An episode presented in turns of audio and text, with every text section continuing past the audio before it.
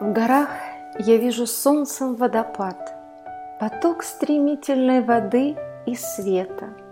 Душа моя цветет, как райский сад, Теплом, любовью, радостью согрета.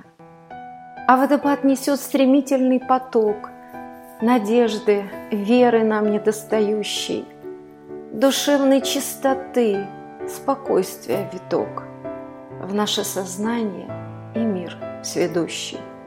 Ведь горный водопад – это большая сила, Смывает все преграды на пути. За ним я наблюдать всегда любила, Оставив прошлое, в себя прийти. У каждого из нас свой в жизни водопад.